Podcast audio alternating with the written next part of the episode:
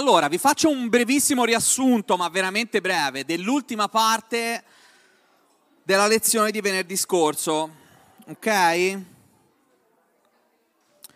Vi ricordate di cosa abbiamo parlato? Due cose principali vi dico. Il linguaggio, quindi che stasera verificheremo, quindi come parliamo, come ci rivolgiamo a alle persone là fuori, usiamo quanto linguaggio, quanto evangelichese utilizziamo, e ne utilizziamo molto, abbiamo visto.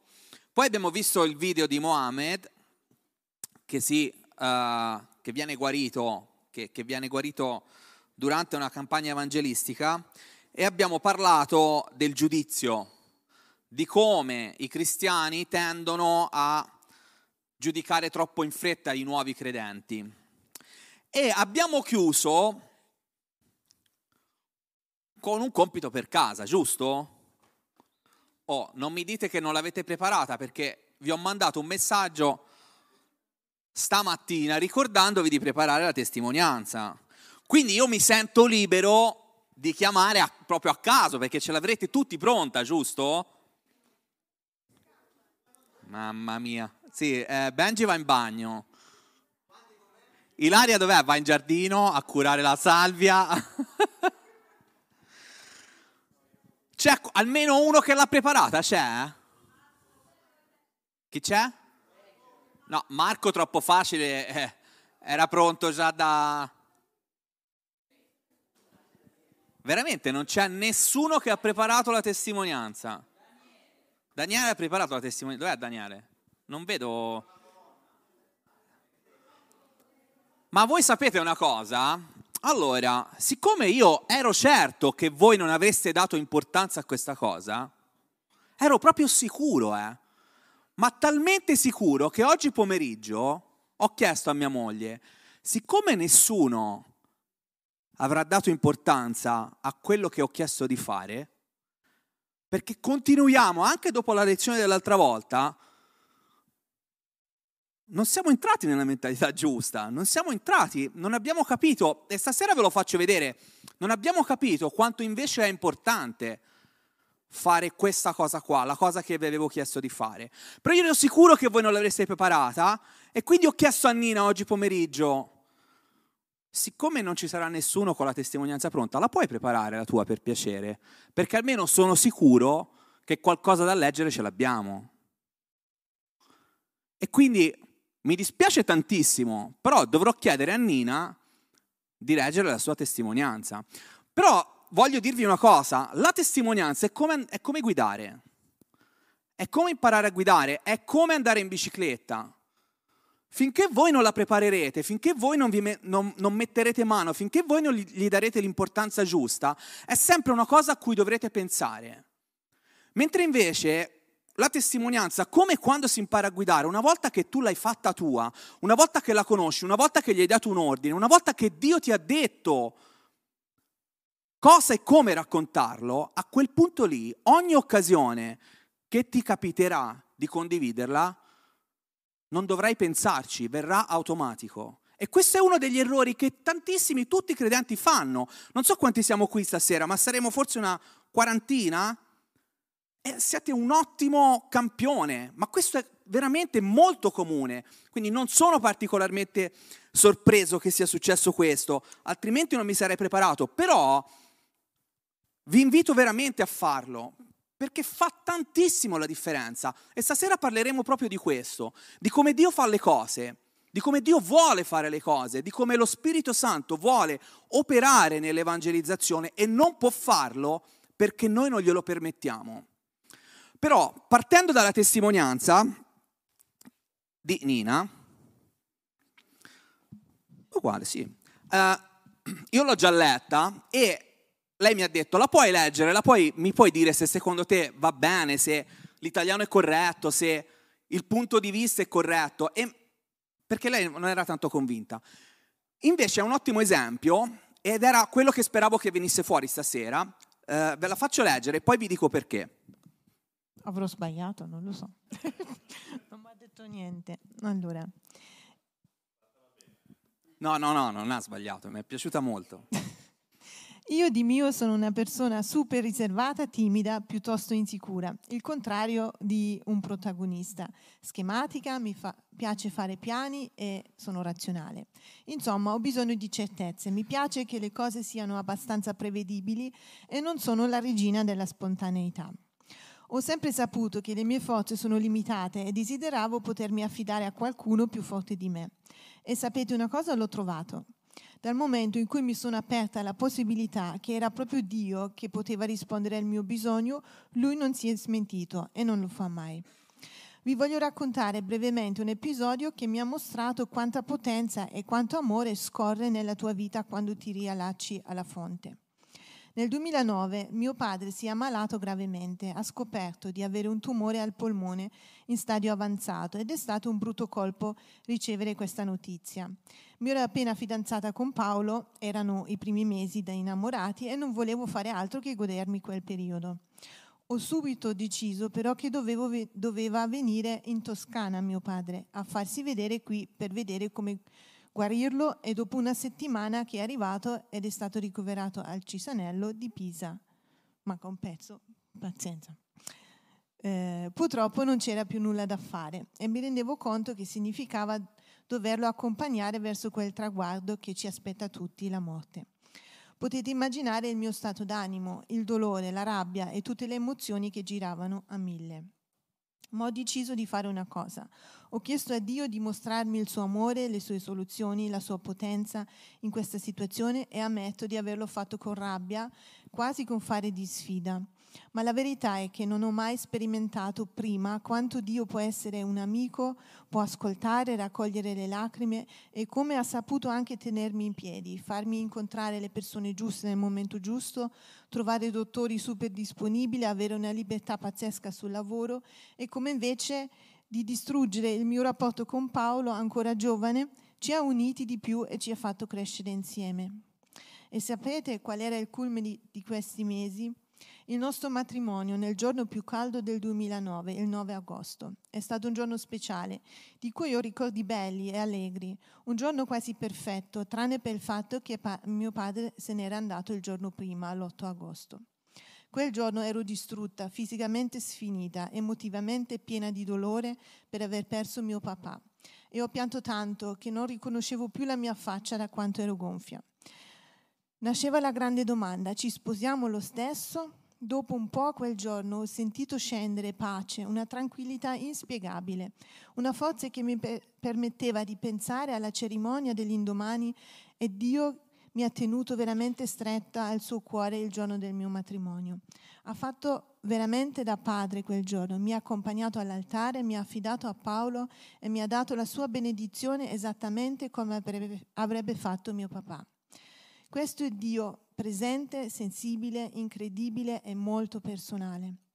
Sapeva esattamente di cosa avevo bisogno quel giorno e me lo ha dato. Non potrò mai dimenticare questa esperienza forte e incisiva del paradosso divino, che quando sono debole allora che sono forte.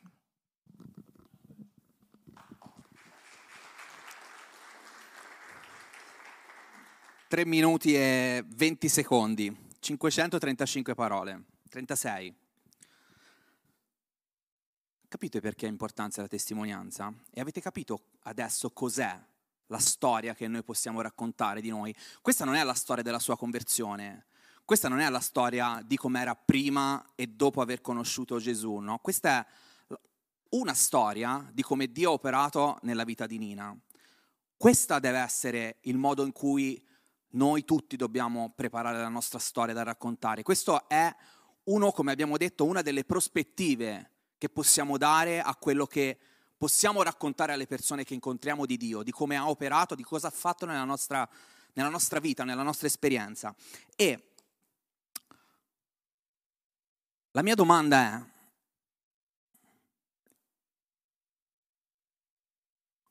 a cosa serve la testimonianza? Facciamo finta che voi l'aveste tutti preparata, facciamo finta che voi tutti aveste la vostra testimonianza pronta per essere condivisa. Ma a cosa serve questa testimonianza? Cos'è? Cioè, che, che nome gli dareste alla testimonianza? Cioè, una volta che noi abbiamo la testimonianza, siamo pronti? È tutto quello che ci serve? È tutto quello di cui abbiamo bisogno per andare lì fuori e parlare di Dio? O ci serve qualcos'altro? Uh,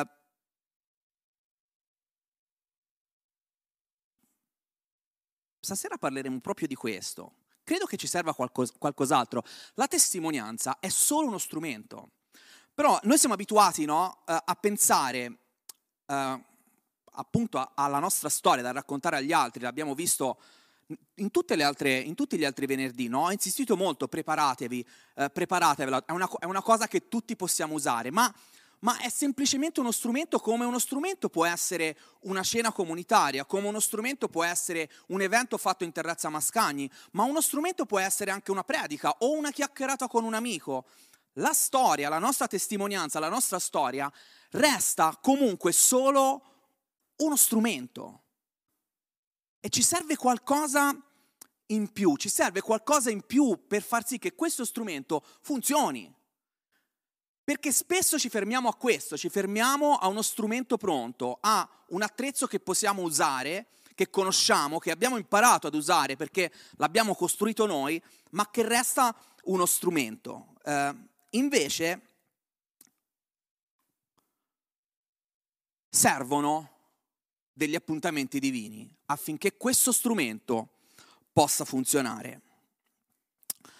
C'è, uh, Billy Graham diceva che i più grandi fallimenti negli, nella vita di un credente sono dovuti alla mancanza di preghiera e i più grandi successi arrivano perché noi o qualcun altro per noi ha pregato affinché arrivassero questi successi. Quindi il nostro sforzo, cioè ci sono tante persone che si impegnano nell'evangelizzazione, no? che magari eh, organizzano, si organizzano, organizzano eventi, partecipano praticamente, eh, sono attivi nel, nel sociale, ne, in tanti aspetti, nel gruppo d'aiuto, eh, ci sono tante persone che si impegnano ma che non riescono a portare eh, frutto, che non riescono a portare un risultato, che, che non riescono a fare la differenza. Perché? Cioè, perché a volte non riusciamo, facciamo fatica a vedere il frutto del nostro lavoro? E, e, e alla fine è, è, quello che dovrebbe differenziarci no? da, da, tutti gli altri che fanno eh, lavoro sociale. C'è tantissima gente che lo fa, no? per esempio. Chiedi ti sarà dato, perché la Bibbia lo dice. In Matteo 7 dice, chiedete vi sarà dato, cercate e troverete, bussate vi sarà aperto, perché chiunque riceve eh, chiunque, rice- chi, chiunque chiede riceve, chi cerca trova e sarà aperto a chi bussa. La mia domanda è, su cosa si concentrano le nostre preghiere?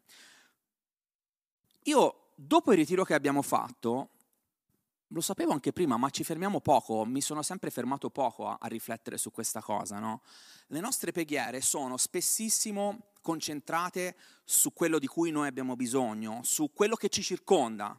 E va benissimo, è bello, è giusto pregare per la nostra salute, per la nostra famiglia, per il lavoro, per la stabilità, è giusto pregare per la nostra casa, per le persone che conosciamo, per le persone che stanno male, è giusto pregare per le persone che sono nella lista di intercessione della Chiesa, è giusto farlo, assolutamente, dobbiamo farlo e fa parte, deve far parte della vita di un credente, ma quante volte invece la nostra preghiera è orientata eh, verso gli altri, verso quelli che Dio non lo conoscono. Quante volte chiediamo a Dio, Dio fai in modo che incontri qualcuno a cui posso parlare di Dio. Dio preparami un appuntamento, preparami un incontro preparato da te. Io voglio la persona giusta e voglio che tu mi dica cosa dirgli, quando dirglielo e come dirglielo. Quante volte preghiamo per un appuntamento divino? Questo intendo per appuntamento divino, eh, preparato veramente da Dio, dallo Spirito Santo.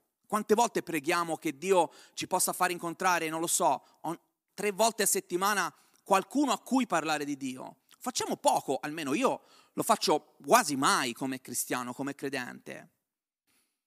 Ma invece è quello che fa la differenza.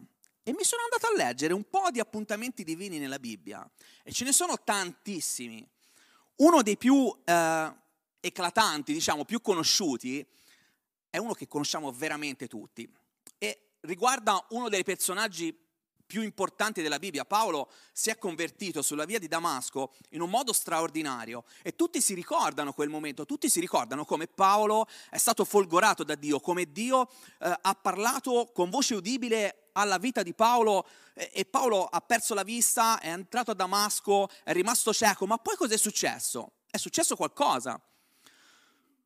A Damasco Dio ha fatto qualcosa, Dio ha creato un appuntamento divino per Paolo. E la persona che ha obbedito a quell'appuntamento divino, la persona che ha ricevuto quell'appuntamento divino, oltre a Paolo, perché quando Dio prepara gli appuntamenti ed è Lui a prepararli, c'è sempre, Lui parla ad entrambe le parti, molto spesso, in un modo o in un altro. Ora a Damasco c'era un discepolo di nome Anania. E il Signore gli disse in visione, Anania, e gli rispose, eccomi, Signore. Il Signore a lui, alzati, vattene nella strada detta dritta e cerca in casa di Giuda un uomo chiamato Saulo, da Tarso, poiché, ecco, egli è in preghiera e ha visto un uomo chiamato Anania entrare e imporgli le mani, le mani perché recuperi la vista. Vi leggo io l'ultima, l'ultima, parte, ve la voglio leggere tutto perché è proprio bello quello che succede in questo momento. Anania risponde al Signore, ho udito dire e gli dice, ma sei sicuro, Signore? Perché guarda che questo qua non è che ha una grande reputazione tra i cristiani, ma eh, Dio gli dice, il Signore gli disse, va, perché egli è uno strumento che ho scelto per portare il mio nome davanti ai gentili, ai re e ai figli di Israele.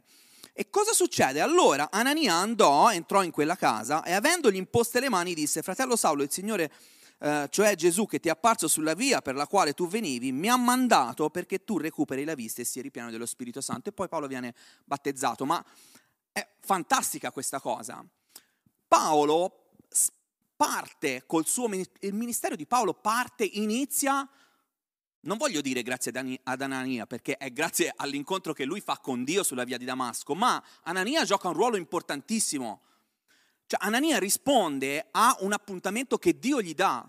Ed è bellissimo vedere uh, come lui parla con Dio, cioè c'è una conversazione reale, c'è una conversazione che è, che è sovrannaturale ed è bellissima, è proprio guidato verso Paolo e Paolo è preparato a ricevere Anania. Guardate come Dio fa le cose. Questo, questa è la differenza che c'è in un appuntamento divino. Quando la differenza che c'è tra quando noi facciamo le cose per conto nostro, e a volte va bene, e a volte anche quando noi facciamo le cose per conto nostro, Dio decide di intervenire comunque o di presentarci la persona giusta sulla nostra strada, ma quando Dio prepara e noi sappiamo perché abbiamo sentito che sta preparando qualcosa per noi e rispondiamo a quello che Dio sta preparando per noi, nonostante le circostanze, è molto diverso. Si manifesta la potenza di Dio. Guarda,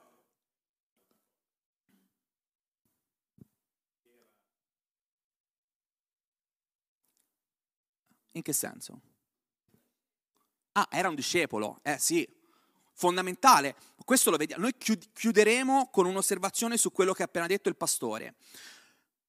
Perché qua è interessante questa cosa. Anania, io vi ho detto all'inizio, no? chiediamo in preghiera delle, del, uh, degli appuntamenti divina, divini a Dio. Anania qua dice era un discepolo. Cosa stava facendo in questo momento Anania secondo voi? Cioè, perché succede questa conversazione? Perché c'è la possibilità per Anania di sentire la voce di Dio? Perché c'è una relazione. Perché, perché Anania era un discepolo, era, era un figlio di Dio. Tra virgolette. Guardiamo il prossimo appuntamento, perché anche questo è interessantissimo. Filippo, che era.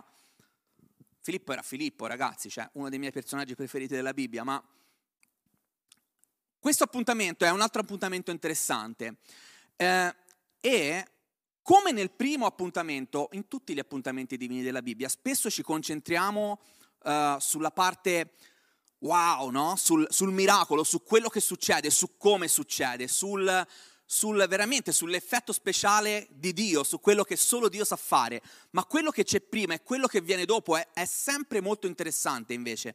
Guardate cosa succede qua. Atti 8:26. Un angelo del Signore parlò a Filippo dicendo, alzati. Stessa cosa. Un angelo del Signore parlò a Filippo. Stesso presupposto, ok? Per avere la, una conversazione con qualcuno lo devi conoscere.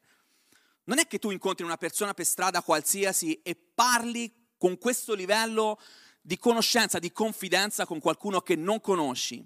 Alzati e vattene dalla parte di mezzodì, sulla via che scende da Gerusalemme e Gaza. Essa è una via deserta. Egli alzatosi partì. Ed ecco dunque un etiope, un eunuco, ministro di Candace, regina degli Etiopi, il quale era sovrintendente di tutti i suoi tesori, era venuto a Gerusalemme per adorare. Ora stava, ritornandosene seduto sul suo carro, leggeva il profeta Isaia. Isaia, lo spirito disse a Filippo, di nuovo, c'è un prima e c'è anche un durante. Lo spirito disse ad Anania, accostati e raggiungi quel carro. Vi, vi finisco di leggere anche questo. Mi sembrava di averlo messo, ma non l'ho messo. L'eunuco va dal versetto 34.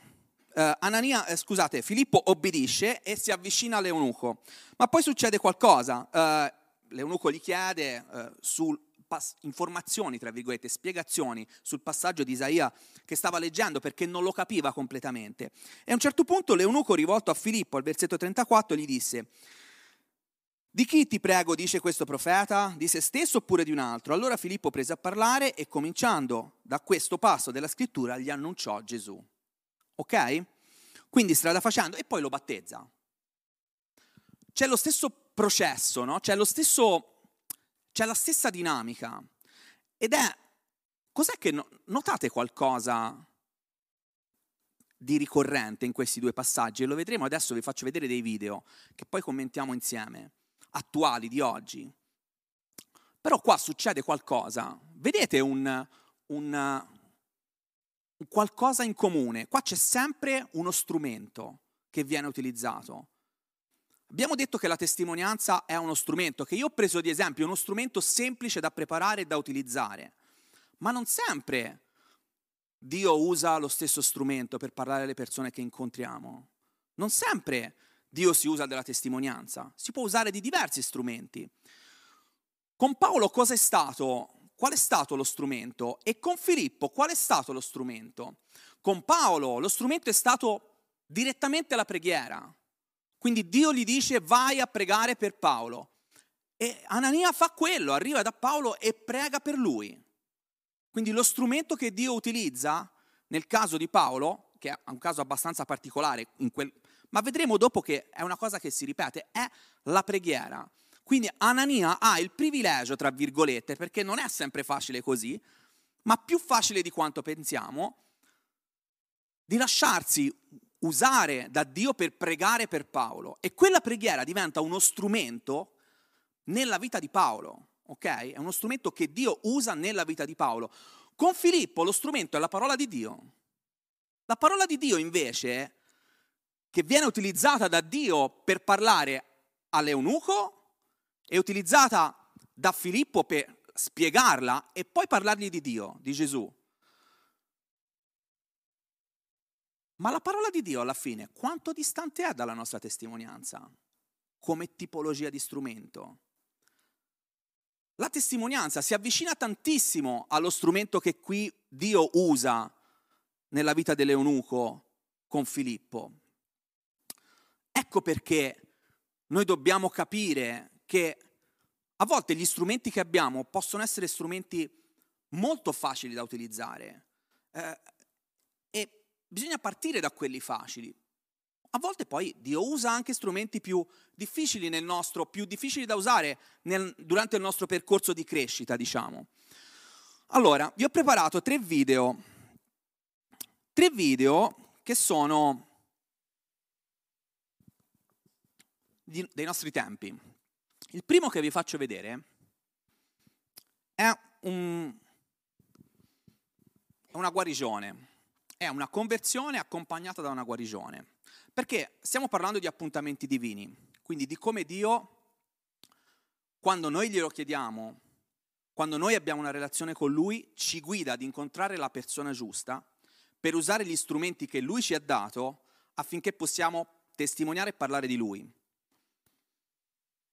C'è un'altra cosa ricorrente però nei due casi che abbiamo visti. In entrambi i casi succede qualcosa di miracoloso, giusto? Si manifesta la potenza di Dio.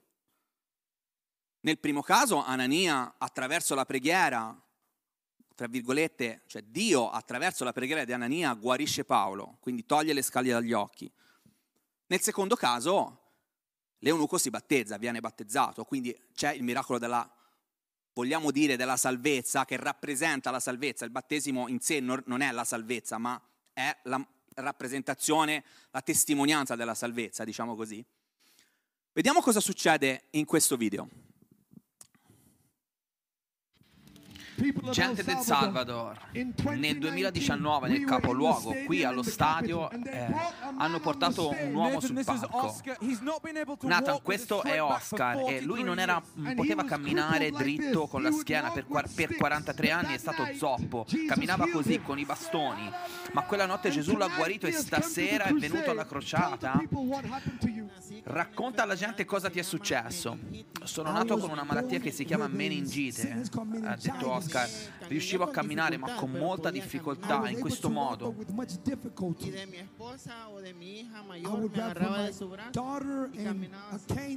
Camminavo in, in questo modo, questo è come camminavo di solito. Cos'è successo quella notte? Uno dei membri del team ha pregato per me, ha detto Oscar, e quando ho aperto gli occhi ero dritto. Sono stato guarito. Quattro fratelli che erano dietro di me, nel, della mia chiesa, hanno sentito il rumore delle ossa della mia colonna vertebrale che si spezzavano e si riaddrizzavano. Le ossa si sono letteralmente spezzate mentre Gesù le metteva, metteva in ordine i nervi. Alleluia! Alleluia! Questo è stato in aprile. A maggio e giugno avevo gli esami. Questo è come erano prima, come ero prima. Ora puoi vedere come questa era proprio curva e questa invece è dritta. Il dottore ha detto non sarebbe mai stato in grado di farmi un'operazione del genere. Non l'avrebbe neanche pensato lontanamente. Questo è un miracolo, un miracolo. Jesus, I give you praise. Jesús, te damos toda la gloria. Somebody give God a mighty shout of praise. un grito di alabanza a Cristo. Allora, questo era in Ecuador. Cosa, cosa, vi colpisce di questo video? Allora, vi faccio, avete capito cosa è successo? Questo signore, Oscar, è nato con la meningite, quindi colonna vertebrale storta, non poteva camminare in maniera corretta, camminava molto male, nel 2019 è stato guarito durante una campagna evangelistica, lui è Nathan Morris, è un evangelista, eh, e proprio la sua colonna vertebrale si è addirizzata in, un, in sera, in un minuto. E i dottori hanno detto, ma questa cioè, è per forza un miracolo, non avremmo mai potuto fare un'operazione di questo tipo. Cosa vi colpisce di questo video? Cioè, cos'è la cosa che vi salta all'occhio? Dai ragazzi, su.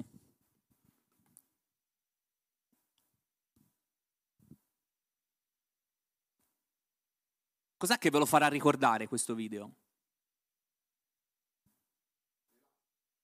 Le lastre.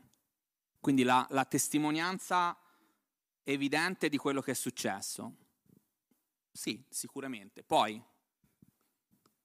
altre cose.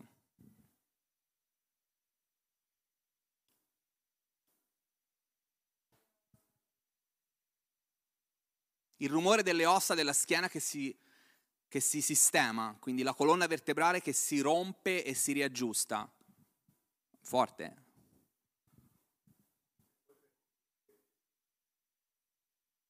E lui testimonia che, che lui è un miracolo vivente.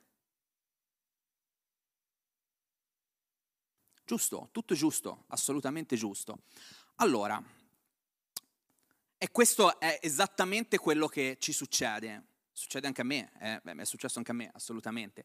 Perché la cosa che ci colpisce è la potenza di Dio che si manifesta. Quello che ci resta in mente. Io ho scelto questo video, mi sono fermato a guardare questo video nel suo canale, dove ci sono, YouTube, dove ci sono tantissimi video. per il titolo, perché diceva appunto da 42 anni con la meningite guarito. Caspita, devo vederlo. Durava un, un minuto e cinquanta, ci metto poco, lo guardo, no? La potenza di Dio è una cosa che ci colpisce. E perché ci colpisce? Perché pensiamo che si manifesti in maniera straordinaria. Cioè che una campagna evangelistica di questo tipo sia un luogo speciale dove succede qualcosa di speciale perché c'è un ministro speciale che è chiamato a qualcosa di speciale. E quindi Dio interviene e fa delle cose miracolose. Ma in realtà avete mai pensato a come si organizza? Da cosa parte una campagna evangelistica di questo tipo? Cos'è, qual è il primo step secondo voi? La prima cosa in assoluto che viene fatta da qualsiasi team evangelistico nel mondo è la preghiera. Prima che inizi una campagna di questo tipo ci sono mesi, a volte anni di preghiera. Ci sono decine di persone che pregano affinché le giuste persone arrivino in quel luogo che Dio ha stabilito per realizzare quella campagna. La preghiera, quindi proprio la ricerca del, dell'appuntamento divino con le persone è alla base. Billy Graham diceva, ormai cito sempre Billy Graham, è diventato un, una costante, Billy Graham diceva, c'è stata un'occasione in cui l'hanno chiamato a fare una campagna evangelistica e, hanno, e lui ha chiesto, da quanto tempo è che pregate? È da un anno che preghiamo per questa campagna evangelistica. E lui ha detto, pregate un altro anno e poi richiamatemi. La manifestazione della potenza di Dio non avviene se non c'è questo alla base, se non c'è relazione, se non c'è uh, preghiera, se non c'è uh, lo strumento. Qual è lo strumento che viene utilizzato qua? Cioè, come si converte? Come avviene questo miracolo? C'è una preghiera prima di preparazione. Quindi ci sono persone che pregano affinché questo evento sia, tra virgolette, spiritualmente efficace, no? che arrivino persone che Dio vuole portare lì. Ma poi cosa succede? C'è qualcuno che predica. Potrebbe essere una testimonianza. Potrebbe essere che in una campagna di settimane, come in questo caso, magari a volte c'è la predicazione, ma magari a volte una testimonianza di Oscar può essere lo strumento che Dio usa per arrivare a qualcun altro. E poi dopo, come è guarito Oscar? Oscar ha ascoltato una predica, che è stato lo strumento che Dio ha usato nella sua vita, nel suo specifico caso, qualcuno ha pregato per lui, quindi preghiera prima, strumento, preghiera dopo, manifestazione della potenza di Dio.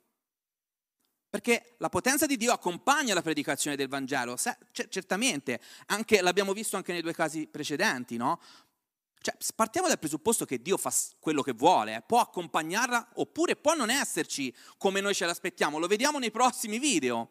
A volte ci aspettiamo che succeda sempre una cosa così eclatante, ma alla fine quello che succede in una campagna evangelistica come questa non è diverso da quello che succede qui.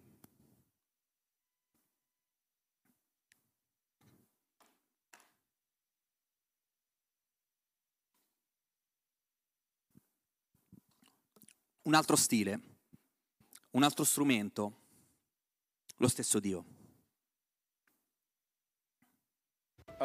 Alcuni membri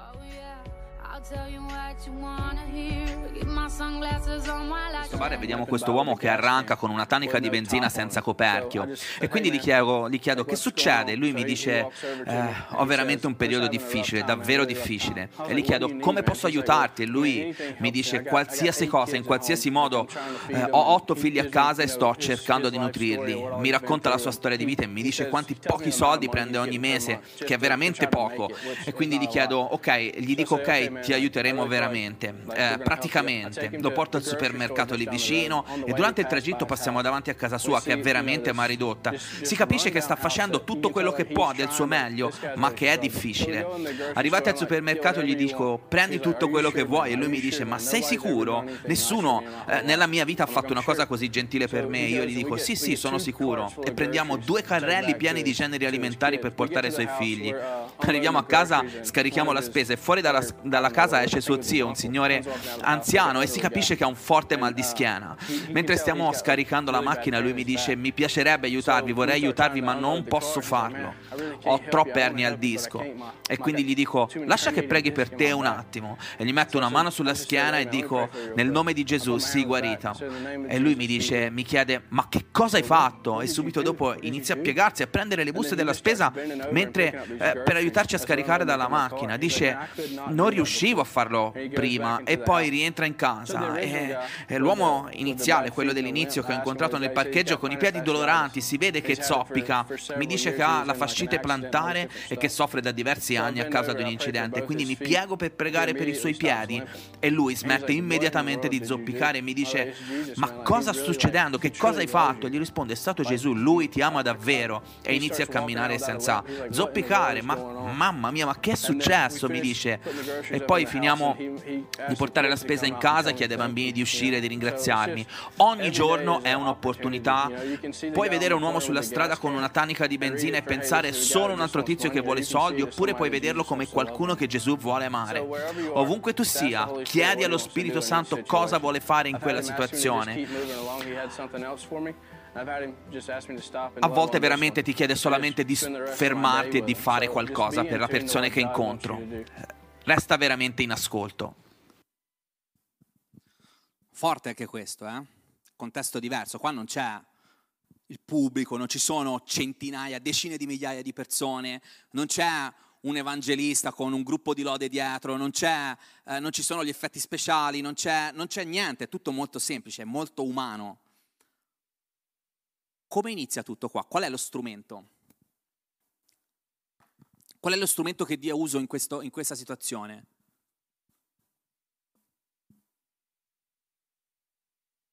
Come inizia tutto? nel pratico, cosa fa Dio per arrivare a quell'uomo nel parcheggio?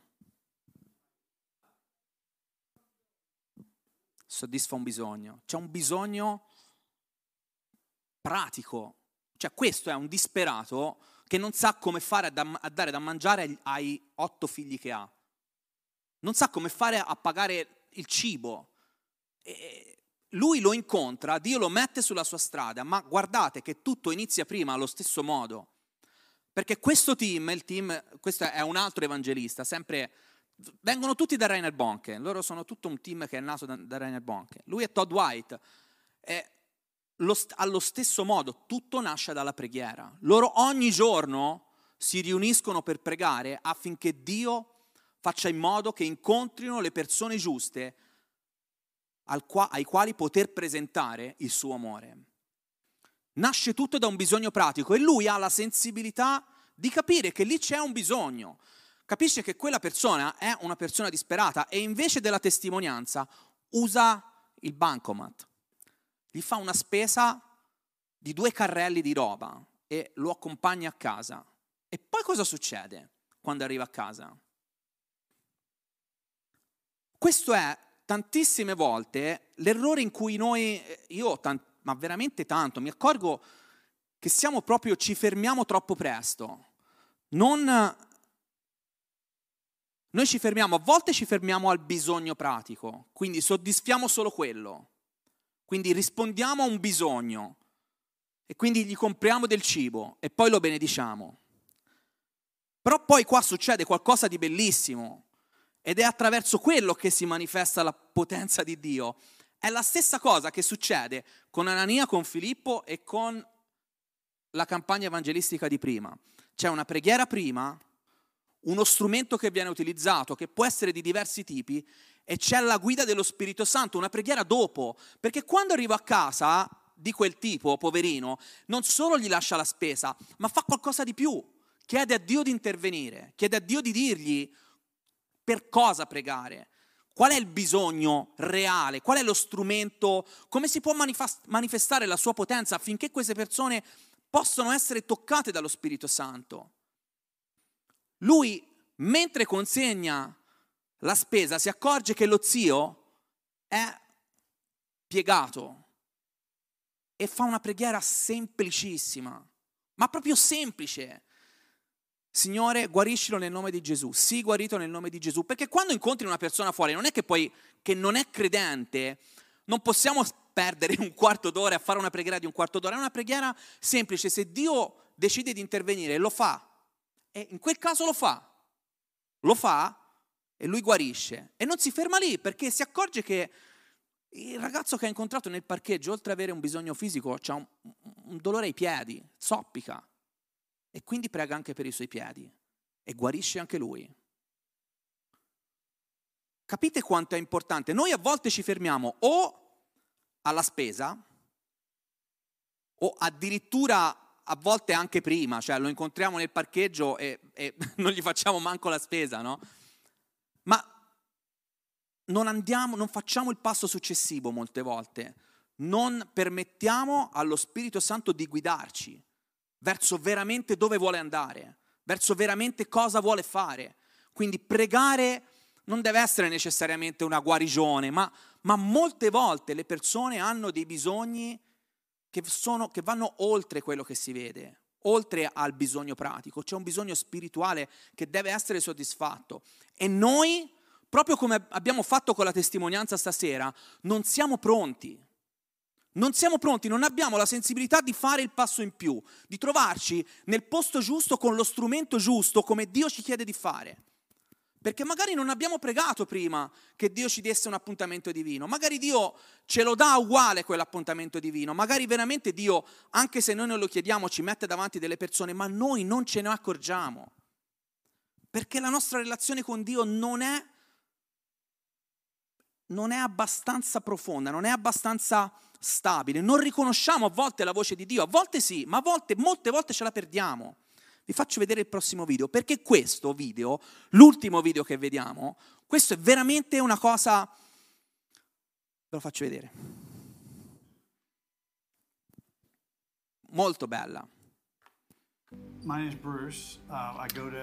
Mi chiamo Bruce um, e vado all'LCU e ogni uh, lunedì sera io e la mia famiglia andiamo in una certa zona di Fort Worth e portiamo con noi la piccola Faith ogni volta che usciamo. E lei ha notato Claire dall'altra parte della strada che indossava una maglietta verde e ha detto che voleva pregare per la signora con la maglietta verde quindi ho detto certo e siamo andati dall'altra parte della strada e abbiamo chiesto a Claire se avesse qualche dolore o se avesse bisogno di pregare per qualcosa e lei ha detto di sì. Ho dolore alla schiena e le ho chiesto di pregare per me. Hanno iniziato a pregare per me e il giorno dopo non avevo più dolore e quindi il martedì sono venuto al Journey e sono stata battezzata. Ti battezzo adesso nel nome del Padre, del Figlio e dello Spirito Santo. E ora vengo ogni martedì. Lei è stata riempita dallo Spirito Santo. Dio oggi ha operato in lei e ora la prendiamo ogni martedì e la portiamo al Journey dove oggi mi trovo. Non sarei stato in grado di farlo da sola se non fosse stato per tutti coloro che sono venuti a pregare per me, offrendomi di coprire il journey e di farmi battezzare. Non pensavo di poter mai essere battezzata perché la mia vita è stata distrutta, ma ho consegnato nuovamente la mia vita a Gesù Cristo e mi sento benedetta.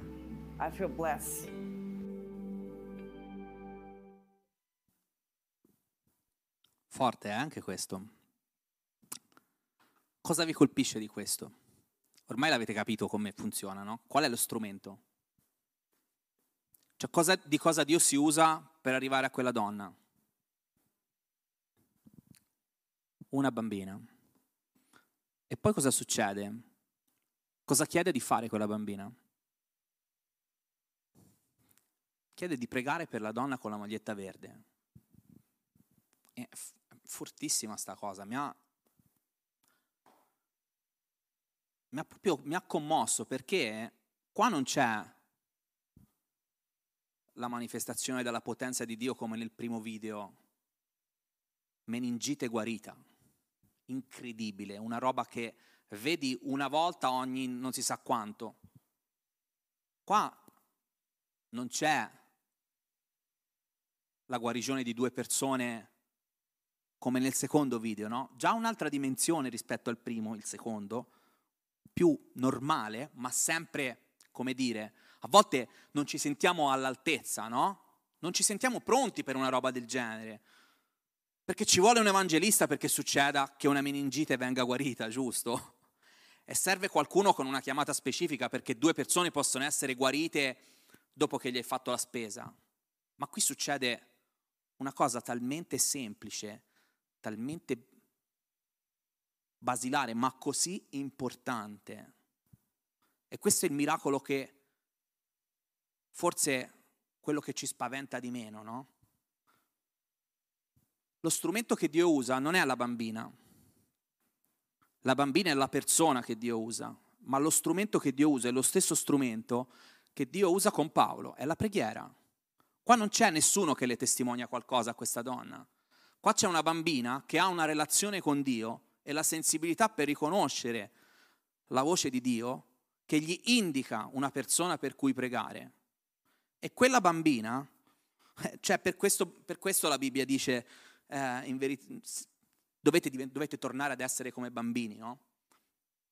Nella sua semplicità lei crede e, e, ed obbedisce a quello che Dio gli chiede di fare e va dalla donna con la maglietta verde. La bimba si chiama Faith.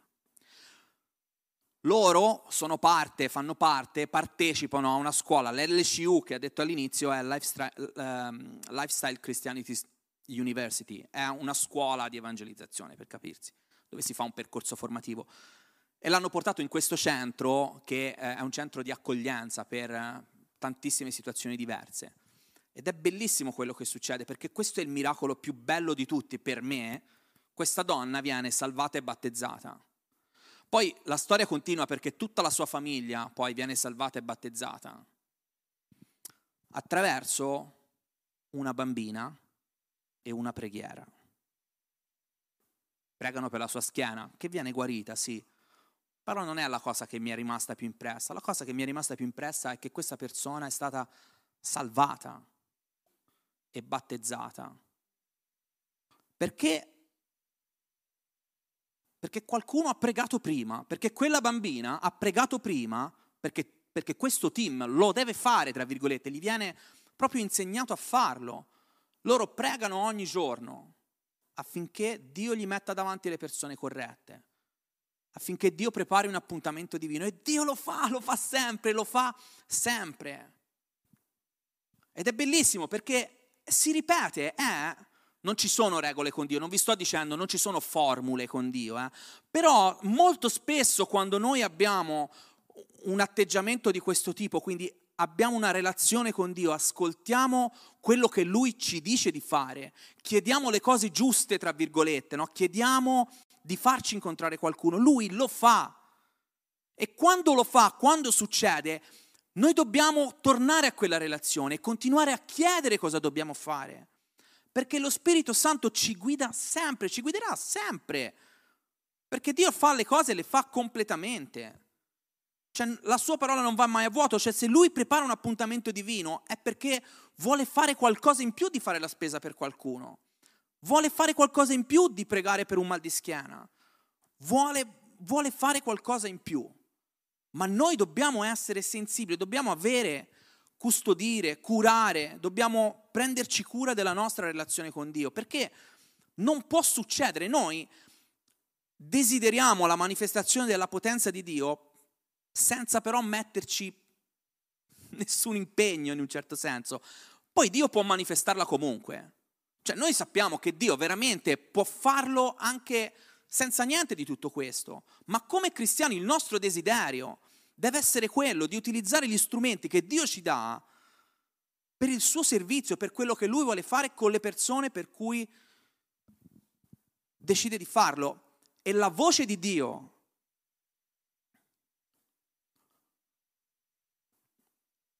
la voce di Dio è straordinariamente importante in tutto questo, in tutto questo processo. Conoscerla, riconoscerla, ascoltarla, ubbidirla. La voce di Dio deve avere un posto costante nel nostro modo di arrivare agli altri, nel nostro, fatemelo chiamare così anche se non è corretto, processo, nelle cose che organizziamo, nelle cose che pensiamo, nelle giornate che viviamo, nelle persone che incontriamo. La voce di Dio deve avere un luogo predominante nella nostra vita. Dobbiamo essere pronti ad ascoltarla, dobbiamo desiderare di sentirla, riconoscerla, ascoltarla, obbedirla. Così potremo veramente vedere la potenza di Dio. Abbiamo riscoperto, abbiamo vissuto in, in, nel weekend che abbiamo fatto, nel ritiro che abbiamo fatto, veramente la, la potenza che ha lo Spirito Santo che parla, di quanto cambiamento può portare in ognuno di noi. E non avevamo chiesto niente, tra virgolette, ma, ma, ma quando sei disposto ad ascoltarla, quando sai riconoscerla, Dio, Dio opera. E quindi il mio invito è proprio questo, che possiamo uscire dal, dallo schema mentale che l'evangelizzazione è qualcosa da fare, è un evento da organizzare, è una cena da preparare, è un, un, un, un bisogno da soddisfare. Quella è solo una parte. C'è uno strumento che deve essere possibile utilizzare per Dio la testimonianza è prima, il primo di tutti. È l'impegno che noi mettiamo nel disporci ad essere pronti, con gli strumenti pronti, gli strumenti che Dio ci dà, pronti ad essere utilizzati, è, è, è fondamentale. Ma poi abbiamo visto, è solo una parte, ci deve essere di più. E quindi la mia domanda è, e chiudo con questa domanda, quanti di voi quanti di noi, per la precisione, sanno riconoscere la voce di Dio? Voi non, non vi chiedete questa cosa? Io in queste ultime settimane mi sono chiesto diverse volte, ma io sento veramente, cioè sono, sono in ascolto, so riconoscere Dio che quando Dio mi parla nelle situazioni, voglio ascoltarlo, lo ascolto, lo so riconoscere, so riconoscere la sua voce, com'è, com'è mio, la mia sensibilità alla voce di Dio? A che punto è? Voi sapete riconoscere la voce di Dio nella vostra vita? Sapete come Dio parla? Io ho scoperto, continuo a scoprire modi, tra virgolette, nuovi per me, in cui Dio mi parla, mi guida, mi dice le cose, modi che non sapevo riconoscere prima. E quindi se volete, tra virgolette, la prossima volta, se volete, possiamo fare eh, una panoramica su come ascoltare la voce di Dio nell'evangelizzazione. Quindi su come lasciarsi guidare da Dio nell'evangelizzazione, in che modo Dio può darci la direzione, in che modo possiamo riconoscere quando Dio ci sta parlando, mentre stiamo parlando con una persona che non conosce Dio. Se abbiamo pregato per un appuntamento divino e Dio ci fa in modo che incontriamo quella persona che Lui ha stabilito, come facciamo a sapere, per esempio, quando pregare, in che momento, per cosa? Come lo fa Dio? Vi piacerebbe approfondire o vado in un'altra direzione? Ok, non parlano ma annuiscono. Bene, allora, quindi non venerdì prossimo, quello dopo chiuderemo con una panoramica molto superficiale, eh, perché... Eh? eh? Neanche quello dopo, chissà se chiuderemo allora ragazzi. Forse rim- Però non disperate perché forse c'è di più per tutti voi. Bene,